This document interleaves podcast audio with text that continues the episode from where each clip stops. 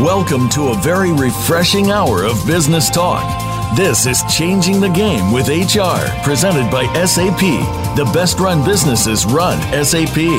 You'll hear from the innovators who know how to use game changing technologies and business strategies to shake up the HR status quo and how people are organized, engaged, and motivated to create real business impact. Now, here's your host and moderator, Bonnie D. Graham. Welcome, welcome, welcome. If you want to run with the game changers, you're in the right place. We always say it, we always mean it because this is where the best run. So welcome.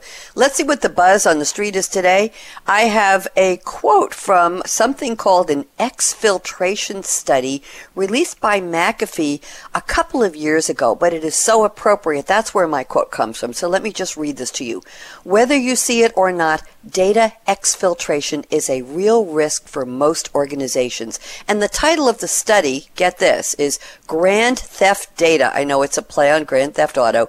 Data exfiltration Filtration study actors, tactics, and detection. So, what are we talking about? The study examines the actors and the tactics used by criminals to obtain your and my protected health information and other sensitive data, in addition to how do companies effectively detect and prevent this. The cyber attacks and data theft, the research shows more than 40% is coming from, wait for it, insiders. That's right, people working for your company. More than 40% of data breaches could be attributed to company insiders. So there's a couple of questions on the table today that my panel of experts are going to talk about. Number one, what is your HR team doing? Are you training your employees in what happens when they handle sensitive data? How do they know when the data is sensitive? What should they do about it? What about privacy for their information, for information that comes into the company? What about the culture of security? Two sides to this coin. How do you protect the data and how do you protect your employees? Ah, that's where it gets interesting. So the experts speak. I'm Bonnie D. Graham. Let me tell you who my esteemed panelists are today. We have Sheila McGovern, principal in the advisory services practice of EY. That's Ernst and Young LLP. We'll hear from her in just a moment with her opening quote. Joining her, and Sheila's coming back. She was on a while ago newcomer from EPIUSE, EPI-USE America, Vice President of Data Privacy and Protection. Her name is Juliet Henry. And those of you who listen to my coffee break with Game Changers flagship show know that we have spoken to some people involved in EPI-USE about ERP, elephants, rhinos, and people, technology for good purpose. So very happy to have Juliet from another part of the company here with us. And rounding out the panel is the lady who put this panel together. It's a first time for her on Game Changers, Kim Lessley. If you want to look her up, L-E-S-S-L-E-Y. She is a director in solution management at SAP SuccessFactors. So thank you to the the three of you for joining me, and let's get this party started. Sheila McGovern has sent us a quote from Theodore, Theodore Roosevelt, 1858 to 1919, American statesman and writer. I didn't know he considered him a writer, Sheila. Considered himself a writer. He was the 26th president of the U.S. from 1901 to 1909. Very interesting. He was the 25th vice president in 1901 and the 33rd governor of New York from 1899 to 1900. And here is a, a trivia question. Not too many people know that Teddy Roosevelt is the fourth face at Mount Rushmore next to George Washington, Thomas Jefferson, and Abraham Lincoln. I think it was a question on Jeopardy recently. Sheila McGovern, let me read the quote and then you can tell us what it means. Nobody cares how much you know until they know how much you care. Sheila McGovern, how are you? Hey, Bonnie. I'm doing well. I'm doing well. So I absolutely love this quote because I yeah. think that it sums up so many things because what's so much more important are your, your motives and, and the fact that you care. That's even more important than what you know. If you want to get a seat at the table, you have to have good motivations, and then the rest will come later. But um, so how it applies to this particular topic is when we think about data privacy, and in particularly, in particular, when we think about some of the regulations, it brings a lot of fear in our hearts. You know, we're always saying things like, "Gosh, how can we make sure companies don't get fined, and how can we make sure that the company's officers don't go to jail over, you know, the, the data privacy breaches for employees? And the reality is it sort of hides the fact that all of this legislation around employee data privacy is all about how you care for your employees. It's the respect that you show for your employee and that you're taking appropriate care with their sensitive data. You're making them the owners of the data. You're making sure that they know how you're using their data. And um, also, they you, you give them the right to um, tell you that you can you, you can't continue to use their data, as well as you're informing them if there's any data breaches. So I think that you know what's important about data privacy and the new legislation around it is that it's all about how you care about your employees as well as how you care about your customers. Thank you, Sheila. Very interesting intro to our topic. Let me ask you a question. From your experience, your expertise, is it hard to tell employees that they have to think very carefully about whether the data they touch is sensitive? That they have to be careful. You know the standard: don't leave your your laptop open without a password, and don't leave notes lying around and passwords. We've been through this for years. But when it comes to sensitive data, does this take special quote unquote TLC, tender loving care, to get employees to really buy into the fact that the stakes are very high today? If it's mishandled, what's your observation? My observation is that people do understand it. Okay, so I think when it comes to the employee data, particularly their own data, people do understand it, but they don't always know how their actions might be causing a risk. And it's uh, also, I think, one of the challenges is while they do know, every time they go through training, they understand, and if you talk to them, it's not always ever present in their minds. So I think that's pretty much what, what some of the challenges are. Thank you very much. We have a lot more to learn from you, Sheila. Again, welcome back. Nice to hear your voice again. And let's go to our second panelist, newcomer Juliet Henry at EPI-USE America. And Juliet has sent, sent us a quote from Corrie ten Boom. Let me read you a little background here. Cornelia Arnolda Johanna Corrie, nickname T-E-N, Boom, B-O-O-M. 1892 to 1983, she was a Dutch watchmaker and a Christian who, along with her father and other family members, helped many Jews escape the Nazi Holocaust during World War II. She hid them in the closet. She was discovered and imprisoned for her actions. Her famous book, The Hiding Place, is a biography that recounts her family's efforts. So here is the quote. It's a long one. Listen up, it's worth the wait. Worrying is carrying tomorrow's load with today's strength, carrying two days at once. It is moving into tomorrow ahead of time. Worrying doesn't empty tomorrow of its sorrow, it empties today of its strength. What a beautiful quote. Juliet Henry, welcome to Game Changers. How are you? I'm well, thanks, Bonnie. How are you? I'm fine, thank you. I love the quote. It's so deep. It's so it, it's it's a, a, quote for our lives, isn't it, Juliet? It applies. So, talk to me about how this relates to our topic today, please.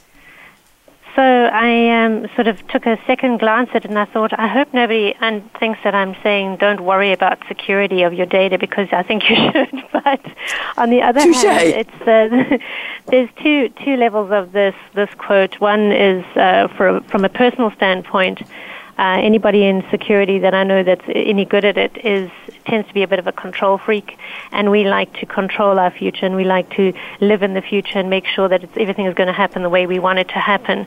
Uh, so, from a personal level, it's a, a reminder to sort of live in the moment, live for today.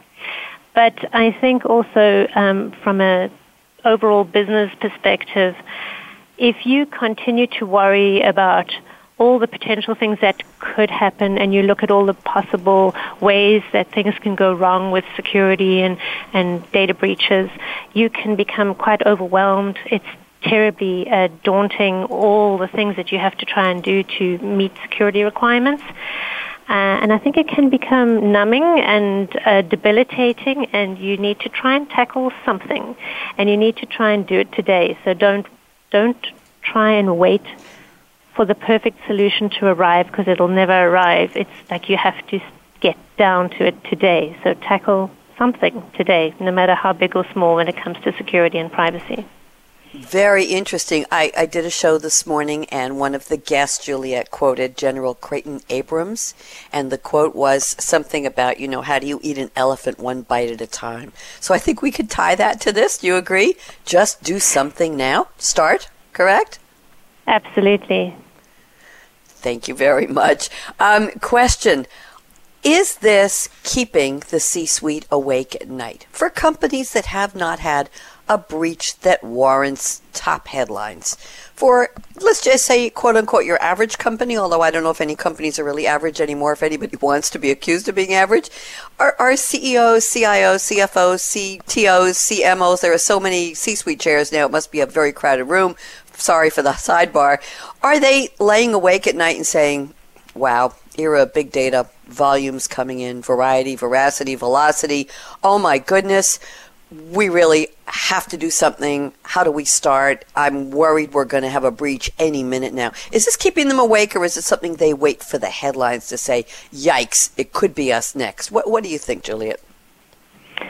I think that they um, have to be living under a rock if they aren't if they aren't Thank worrying you. about it because um, you know the the the word on the street is it's not about um, if it's going to happen; it's more about when it's going to happen. So that tends to be the the mindset when it comes to data breaches. So yeah, Thank they should you. be worried, and I think most of them are. Thank you. And you borrowed my phrase. I like to say you must have been hiding under a rock, so you must have been listening to some past shows. Thank you very much, Juliet. A lot more to learn from you coming up. And now let's go around the table one more notch to Kim Lessley, who I said put this panel together. And thank you, Kim. So far, we're doing great. And Kim has sent us a quote from Stephen King. I, I have to say that I'm sorry, but it's not from one of his scary books. It's from his book called On Writing a memoir of the craft. Never heard of this, Kim. And let me just read a little bit. On Writing a Memoir of the Cla- Craft is a memoir by American author Stephen King that describes his experience as a writer and his advice for aspiring writers. First published in 2000, it's his first book after being involved in a car accident the year before. Uh, Scribner republished the memoir as a 10th anniversary edition, including an updated reading list from him. And there are five sections. There's one, the CV, where he highlights events in his life that influenced his writing. Second chapter, what writing is, second section. Third is toolbox, the mechanics of writing in English.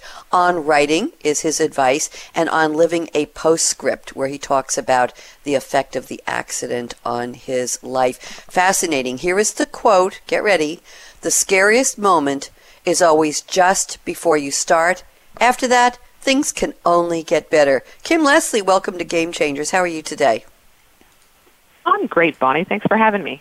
We're delighted. Thanks for putting this together. This is a fascinating topic, Kim. We talk about data privacy, we talk about cyber attacks on various game changer shows, but I don't think we've ever done a deep dive like we're doing today with you and Juliet and Sheila, looking at the mechanics of what's happening inside of a company to protect themselves. So tell me about this wonderful quote. How does it relate to our topic? All right. Well, first of all, on a personal level, I'm an eternal optimist. So I always like to look on the bright side of things. And when approached with something scary, I like to remind myself that taking that first step will help alleviate that fear. So once you take that first step, everything seems to get a little bit easier. It's not quite as scary as you thought it was going to be. So how this result uh, relates to this topic today is when I was thinking about it, it reminded me of uh, the General Data Protection Regulation. So the big regulation that came into effect in May of this year. Right. And part of that regulation was this this fear of fines. So there's potential huge fines that come along with data breaches if you are in, found to be non-compliant with the GDPR. And in talking to customers, many of them were kind of incapacitated by the fear, just the thought that they could be faced by this huge fine. And the regulation is very complex, and there's a lot of different pieces to it, and you have to understand it and whether it applies to you, and then how to implement it, and make sure your employees are trained. And the advice I would give to customers when I talk to them is just start. You need to make a start to ensure that you are being compliant because if you happen to be audited and found to be in non-compliance, it's going to be a lot better for you that you've made some sort of action, that you've taken some steps to be in compliance rather than just being paralyzed in fear and not doing anything and hoping that you'll never be discovered that you had a breach. Fair. I didn't know that. I didn't know that. That's that's absolutely great advice. I know that we go through training. I work at SAP as well, and I know we've gone through training on the use of data and leaving your laptop unattended and data privacy.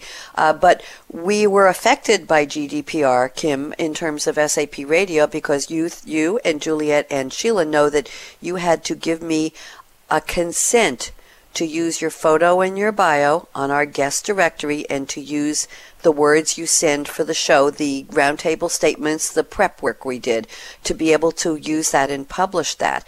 Before May 25th of this year, I did not need permission. It was implied. It was implicit that a guest who sent the deliverables deck to me was giving me the consent to use their picture, their bio, and their words but now it has to be explicit, and we know we have to collect those. So uh, it certainly is present and accounted for.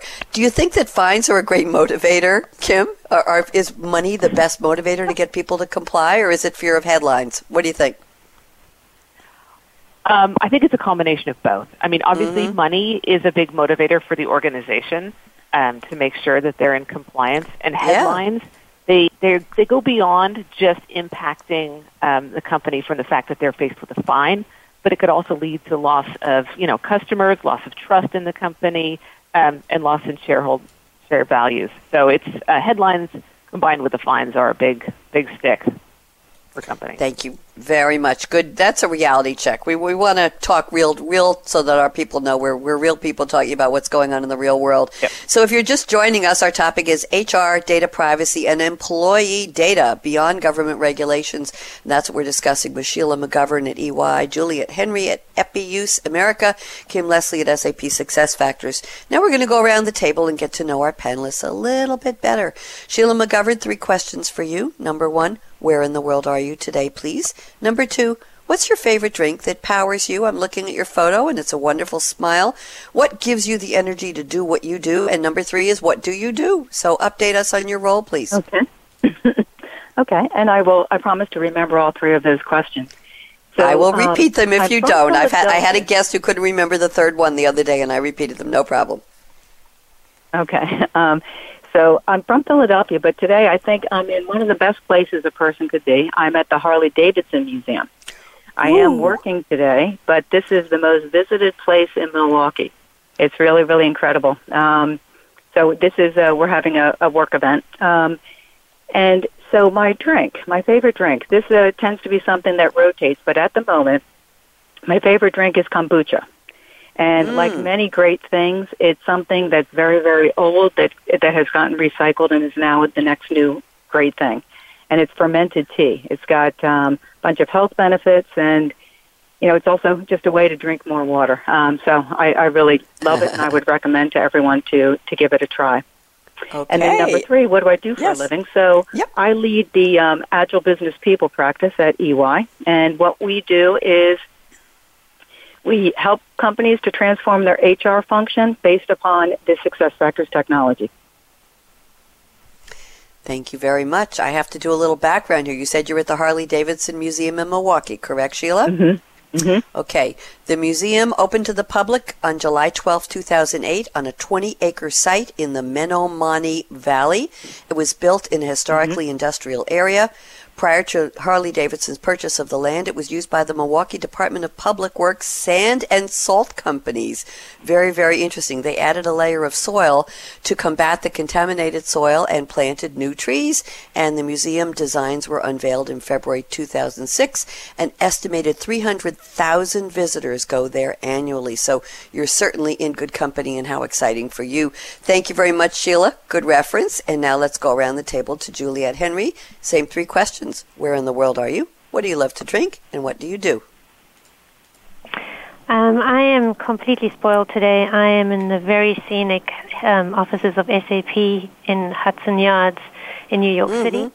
And the day is gorgeous outside and the views are spectacular. Um, I'm also at a work event here and just it's just a fabulous, fabulous location. Um, in terms of my favorite drink, I have to go back to an experience that I had when I was traveling in Scotland with a friend, uh, just off one of the main touristy thoroughfares. There was this lovely little cafe, and I had an Edinburgh Mist, which is an Earl Grey tea, steamed milk and vanilla. And anybody who knows me for more than five minutes knows that I drink tea all day long. So that was uh, that's pretty much a spectacular, memorable drink with the fact that it had a slice of apple pie alongside it didn't didn't harm the image at all. In terms of what I do, I um, I head up a team of fantastic consultants at EPI-USE America that um, works in that work in security and GRC implementations. We do um, we guide clients to help to be help them to be compliant. Um, so advisory services and focusing on more and more on data privacy nowadays and, and the new regulations and helping clients wrap their head around it and get their systems compliant. Thank you very much. I'm still looking. Oh, I see an Edinburgh fog recipe at Genius Kitchen. I'm not seeing the mist. How to make a London fog Earl Grey latte. Is that the one? Is that close enough? I think, yeah, I think it was uh, the Edinburgh's version of a London fog. Here we go. It says your Earl Grey tea just got a lot more exciting. Okay, they want to know if I'm over 18. No, they want to know if I have cookies. Um, let's see. We made a cup of the wintry warmer uh, which bears a passing resemblance to sipping a marshmallow. Is that what it sounds? Is that what it tastes like? Oh, it's good. Yes, it's that good. Earl Grey tea, Earl Grey tea, steamed milk and vanilla, created in Vancouver but popularized in the city of Victoria on Vancouver Island on Canada's western coast. Thank you very much. Very, very interesting drink. Appreciate that. Kim Lessley, there's no pressure on you to come up with an equally fascinating drink. I just want to know three questions. Where in the world are you today? What do you uh, love to drink? What's your passion to put in a cup or a glass somewhere? And what's your role at SAP Success factors? All right. Well, I am in lovely overcast Seattle, Washington, uh, working from my home office today. I also have a lovely view, but it's, uh, like I said, it's overcast. Uh, my favorite drink is probably water. I drink it all day long, but um, when I'm not drinking water, I do have this one drink that I'm really looking forward to. It's a, I have this bottle of um, sparkling wine from Karma Vineyards. Uh, it's a little vineyard of, uh, near Lake Chelan in Washington State.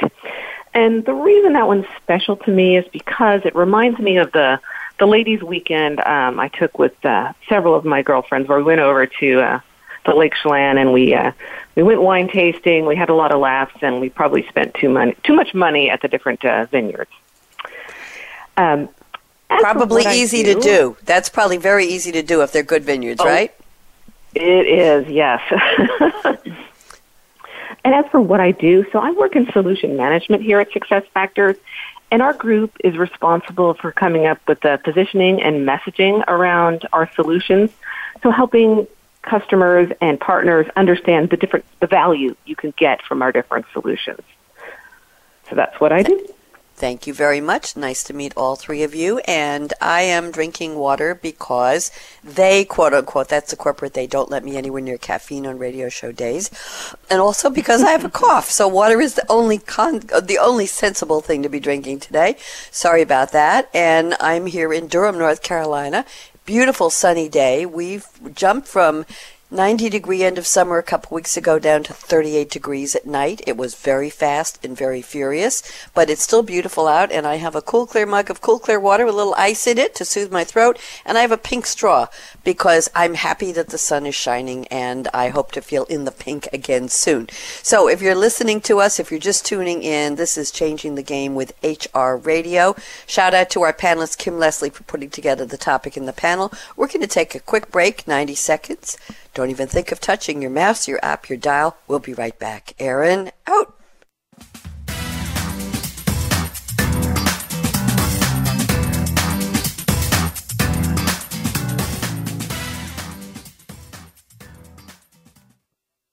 Become our friend on Facebook. Post your thoughts about our shows and network on our timeline. Visit facebook.com forward slash voice America. From setting up the right structures, enabling technology and compliant operations, to hiring, developing, and cultivating a culture of success, SAP SuccessFactors is excited to be your partner in redefining what human resources can deliver to business leaders. Changing the Game with HR brings you insights from the movers and shakers who are making this happen. We'll delve into global business challenges from the boardroom to the shop floor and learn what is working and what has to change, all to help you change HR from transactional to transformational. Tune in to the Business Channel to hear today's top human resources, business, and technology strategy thought leaders share expert insights on how human resources leaders are shaping the future of change for all of us. Have you friended us on Facebook yet? Why not? Just go to facebook.com forward slash voice America or search for the keywords voice America. Once you are part of our Facebook network, you'll receive daily messages about what's happening with our shows, this week's featured guests, and new happenings at the Voice America Talk Radio Network. And you can add your voice to the always active discussions on our timeline. Just go to facebook.com forward slash voice America or search for voice America follow us on Twitter at VoiceAmericaTRN. Get the lowdown on guests, new shows, and your favorites. That's VoiceAmericaTRN. Your favorite Voice America Talk Radio Network shows and hosts are in your car, outdoors, and wherever you need them to be. Listen anywhere. Get our mobile app for iPhone, Blackberry, or Android at the Apple iTunes App Store, Blackberry App World, or Android Market. From the boardroom to you, Voice America Business Network.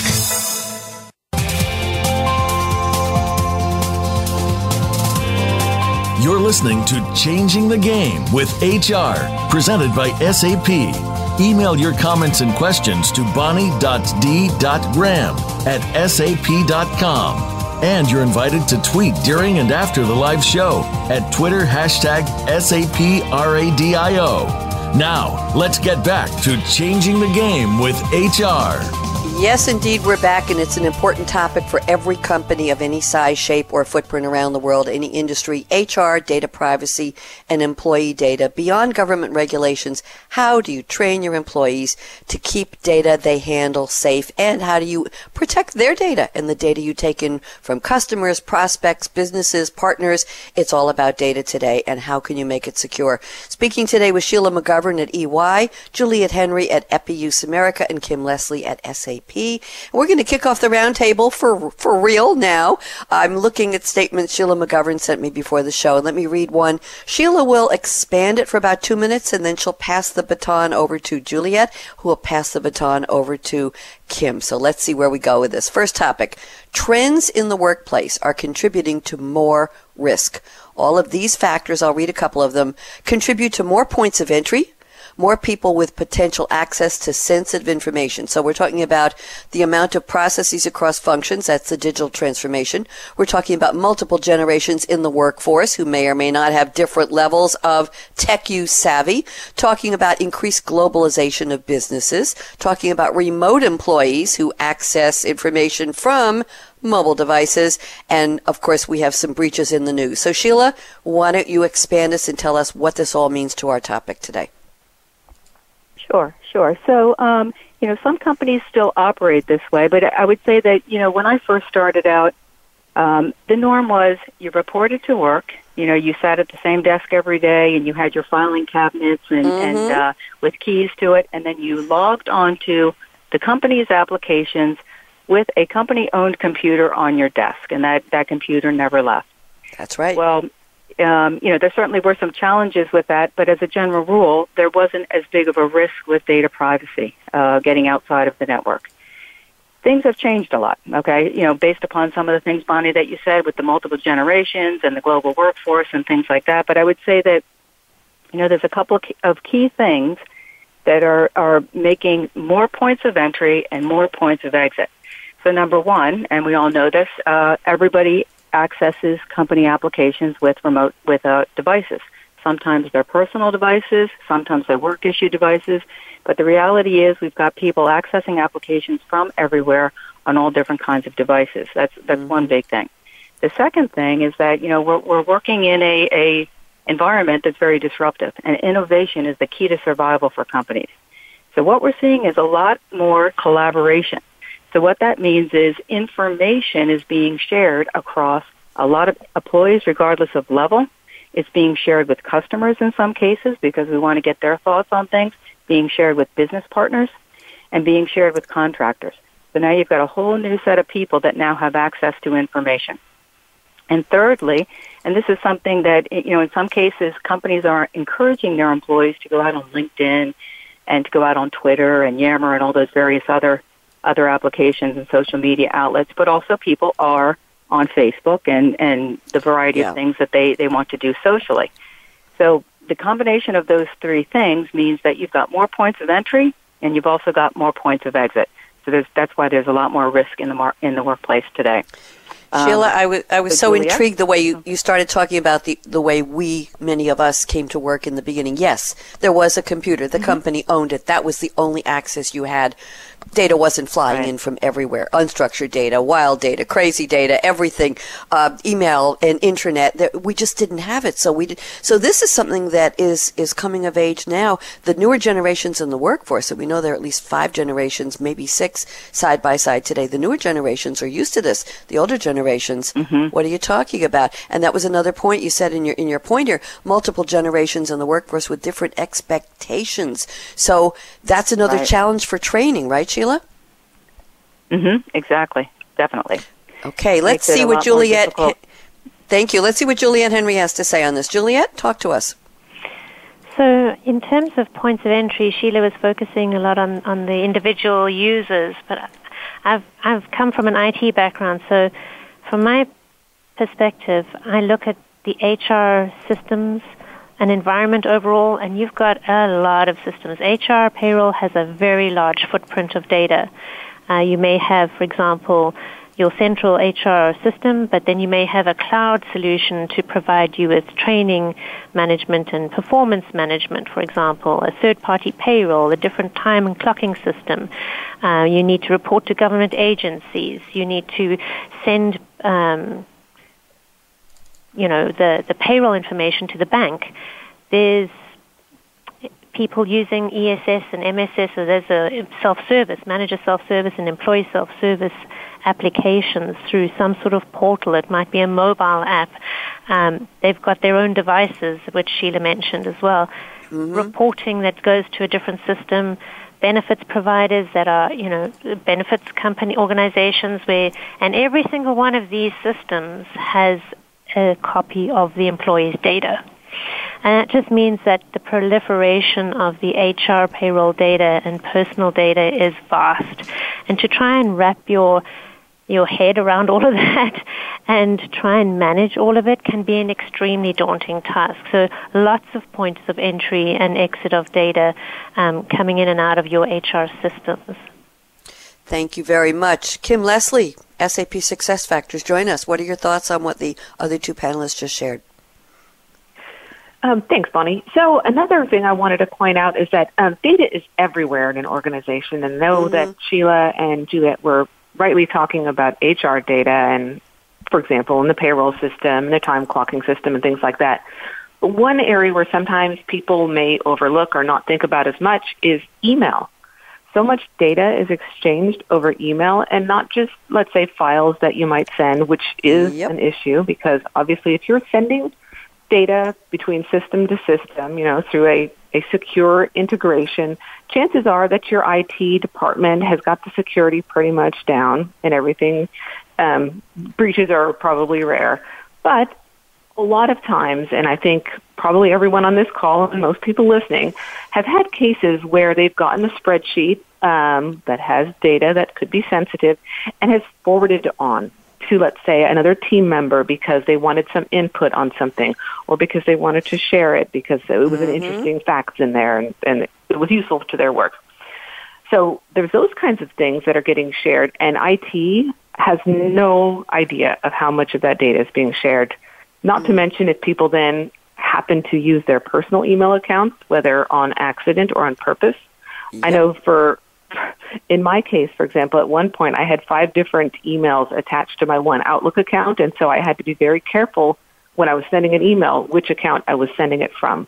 So another easy way um, to make a mistake.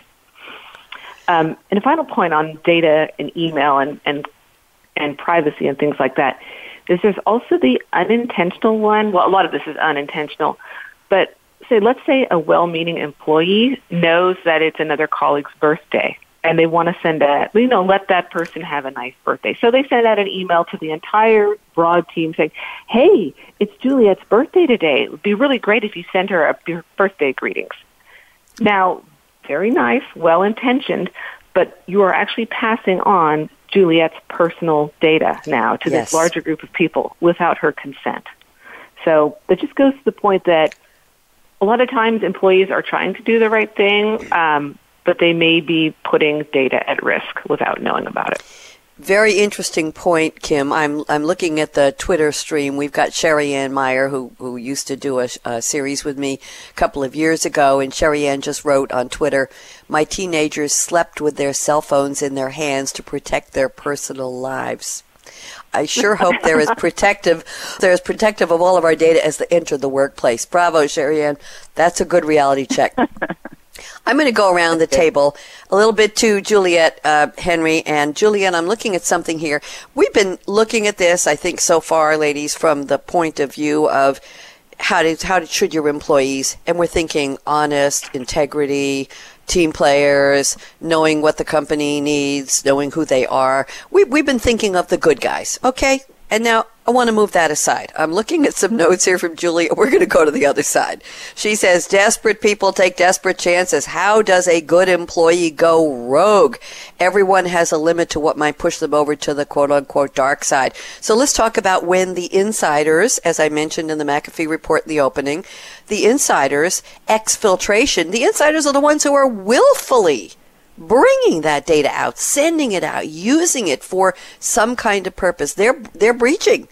How does an employee go rogue? So let let's do a dive into that dark side of the topic. Juliet, I'm going to let you start it, and then I'll invite Kim to join join us, and then we'll have Sheila. So Juliet, tell me more, please. Yeah, this is a tough one because, you know, you want to trust your employees, but at the end of the day, you don't know what they're going through on a personal level, which might just push them over to that that point where they're like, it's worth it taking the risk to defraud the company that I work for, um, or to steal the data and sell it somewhere else, misuse that data.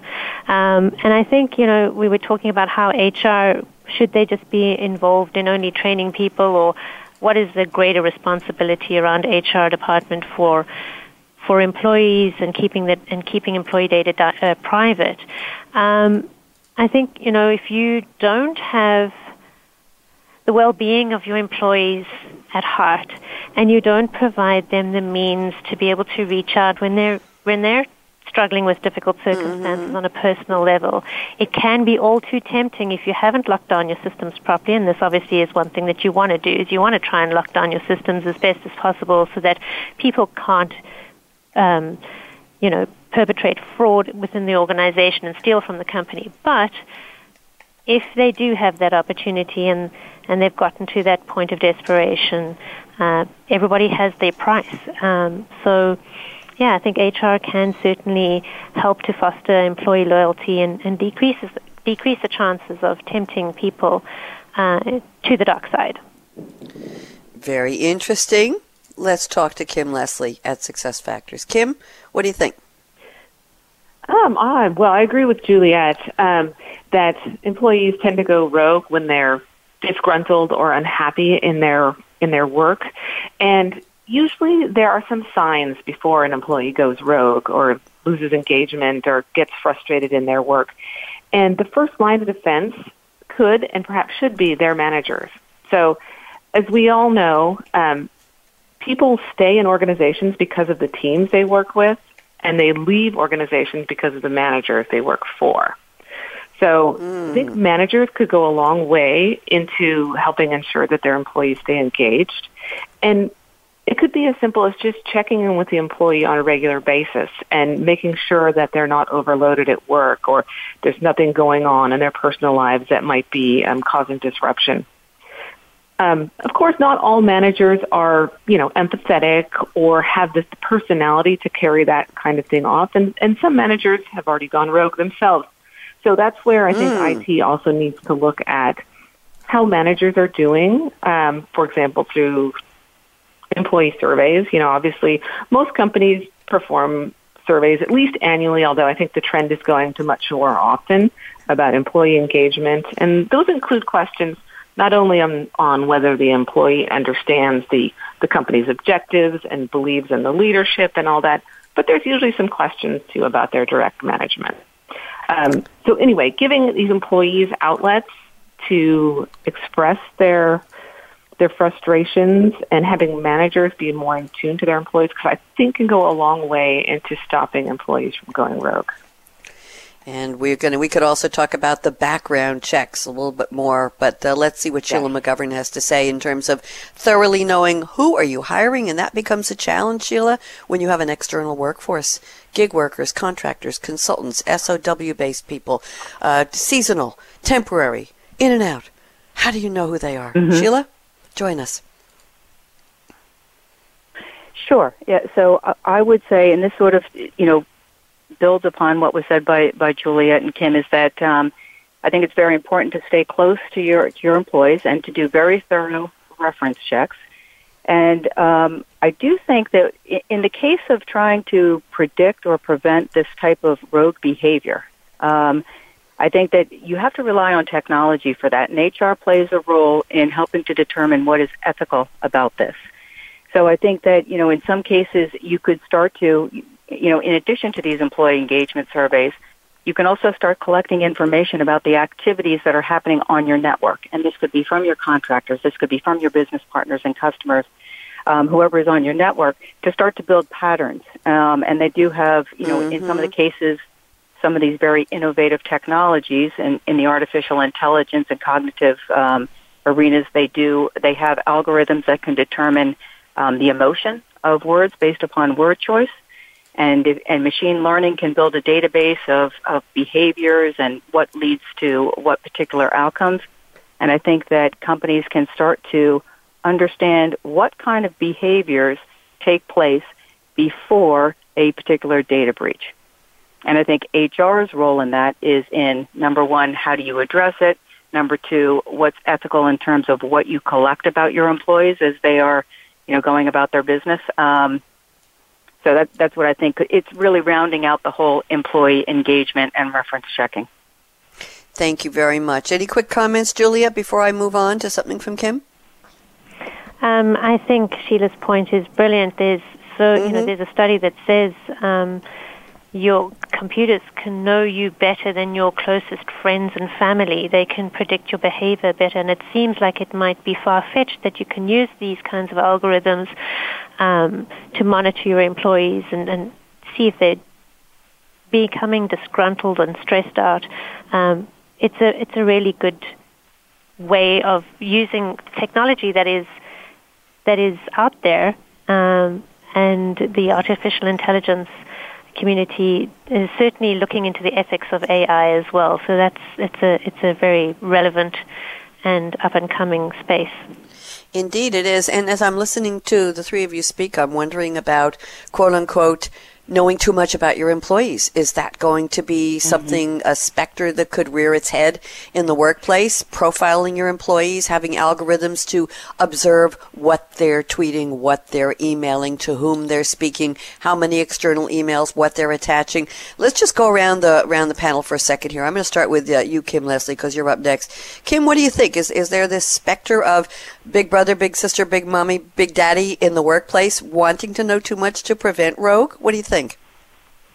Um, I think so. I, so I think there's two sides to it. Obviously, the organization wants to be able to do that so they can predict and and prevent um, mm-hmm. breaches of data privacy. Um, however, on the other side, I think they have to be cautious because if we look at, for example, the backlash at, at organizations like Facebook and Cambridge mm-hmm. Analytica with using data nefariously. So taking data, owning too much of it. I think there's this backlash in the market today about personal data on sites like that. So I think the next step would be um, to turn that same sort of frustration or fear um, on their employer. So not wanting the employer to have information about every aspect of their life because they're afraid of what they would do with that. Oh yeah, oh yeah. Sheila, what do you think? Yeah, I think I think that's a very very good point. Um, and I do think that it would be HR's job to ensure that what was being done was ethical. So, you know, one suggestion could be how diversity statistics are used. Right, so um, diversity statistics are used more at the aggregate level. They're not necessarily kept with the individual. And so some of this um, information gathering could be done and the person is taken away from it, but maybe it could be rolled up by department. You know, for instance, we're, we're seeing a lot of stress inducing words in this one particular department, so we better, you know, address that problem there. So I'd say, you know, go with maybe looking at the data at the aggregate level, and then if we have absolute proof that a particular behavior does lead to a data breach, okay, this would happen if we've been running these algorithms for a very long time, then only in that particular case would you go to the individual. You would unblind the individual. Interesting, interesting. Juliet Henry, what do you think? Yeah, I think organizations have to be particularly cautious about um, getting over enthusiastic about what they monitor. Um, things like social media accounts, etc., are actually considered personal data under GDPR, so you cannot um, also monitor for information and use it against the employee for performance reasons. So, you know, usage of the internet while at work, you have to be very cautious as to to what you do with that information once you have it. Thank you very much. Very interesting. We're almost up to our predictions round, our crystal ball, but I want to give Kim Lessley a chance. Kim, you had so many interesting points here.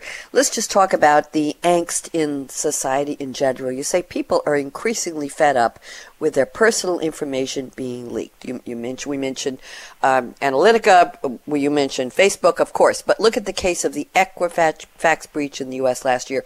143 million people may have had their names, their social security numbers, birth dates, addresses, even credit card numbers. That's scary. And driver's licenses revealed spread around. We, we, we, cringe, don't we, Kim, when we get the news mm-hmm. that there's been a breach? And we often don't know about it till what, weeks or months later? What do you think?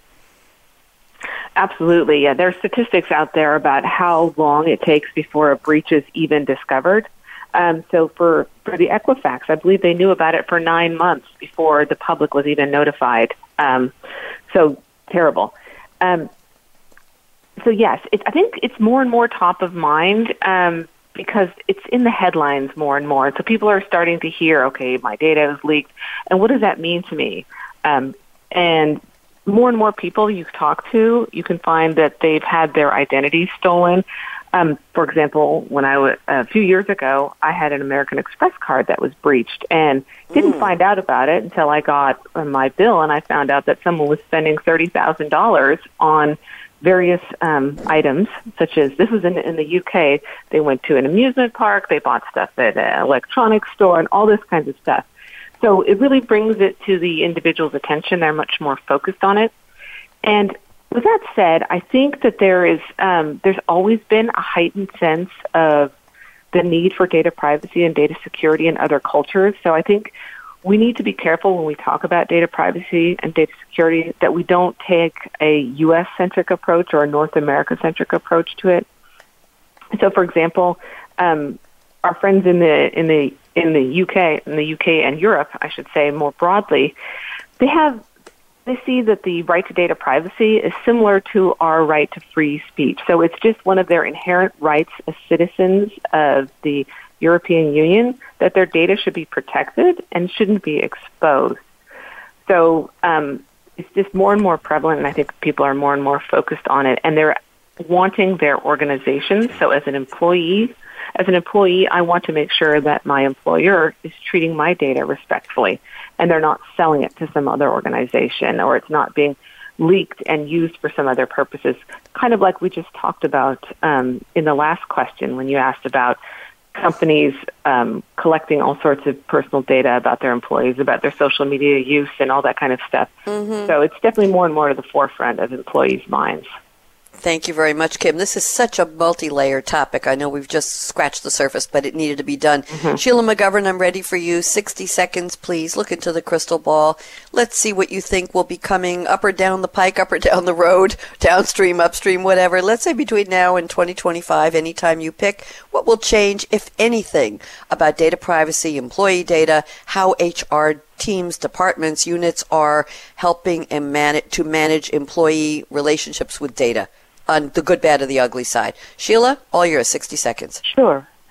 Sure. So what I think is going to happen in the future is that companies are no longer going to own employee data. Employees are going to own their own data, and they're going Whoa. to oh. take it where they need. Where they're going to own it. It's going to be ratified data, and think of it as a you know people data blockchain. I think that's something that's going to be coming down the pike, so that a an employee is has complete control over who accesses their data under what circumstances, and it will take the responsibility away from the companies, and it will also put the responsibility on the person that cares the most about it. So I think that's Thank- what we'll see in the future. Thank you. Good one. Juliet Henry, EPI-USE America. Talk to me. 60 seconds. Go. That was interesting, Sheila, because that was the topic of conversation in the car this morning on the way here. Um, my prediction here is uh, looking at the long- younger generation of today. They have a really different perspective on uh, data and data privacy, and they behave quite differently. Um, they live their lives online, and, and they know that they shouldn't give out their personal data. I see them creating multiple accounts in social media under different personas to suit their needs for each one. So um, I think that this idea of clinging to one single identifier for life, such as a social security number or national ID, for example, is, is quite antiquated. So my prediction is that I think we're going to replace those static IDs in the future with sort of individually generated codes for each sort of application uh, needs. We may have a different personal ID identifier for, say, the doctor versus the pharmacy versus the bank. So when we come to doing a credit check, we'll we'll need to somehow get those all uh, matched up. Thank you. And 60 seconds for Kim Lessley. Go. All right. Uh, my prediction for the future is that um, machine learning and augmented analytics will be used more and more frequently to help identify data breaches and also help um, predict them before they happen by monitoring um, trends. So, like semantical data that people are using um, in their regular work and different trends of different patterns of activities and what transactions they're doing, um, performance reviews. So if they score low, you know, that may be a, a trend that they can look at for also absenteeism and things like that. So I think the augmented augmented analytics and machine learning will be able to pull all these different pieces of data together and be able to predict where there could be a potential breach in future. Thank you very much. And I want to quickly, before I wrap up here, I've got another minute and a half. I want to read some of the tweets. Sherry Ann Meyer, very actively listening. Thank you, Sherry Ann. We miss you. She says the golden rule of data privacy, good management of employee and business data is a give and take. Treat your employees well, and they will more than likely feel accountable and responsible to treat your data well. Prevent rogue behavior with great employee engagement. And then she says, Do you think HR should loosen the reins on the HR data and let business use the data intelligently and safely? Isn't it possible that could actually prevent more data breaches as non HR workforce tries to find answers to cost and staffing. That's interesting. And Patti Fletcher, who's the sponsor of this series, says it's true, and this has nothing to do with generations. Millennials often get blamed. Everything to do with a talent economy shift toward power in the person and a deep individual desire to impact. One size has never fit all. Now people are not tolerating that. Thank you, Sherry Ann. Thank you, Patti Fletcher. Thank you to my three panelists, Sheila McGovern at EY, Juliet Henry at EPI-USE America, Kim Lessley at SAP SuccessFactors. Just about ready to wrap up. And of course, always to Aaron, my engineer extraordinaire at World Talk Radio. Aaron knows when I cough to mute me, and he's been wonderful about that. I've been keeping him running. So here is my attempt at a closing. Fasten your seatbelt. What are you waiting for? Go out and be a game changer today. Just like Sheila McGovern at EY, just like Juliet Henry at EPI-USE America, and of course, just like Kim Lessley at SAP SuccessFactors. Signing off. Have a great day. Bye bye.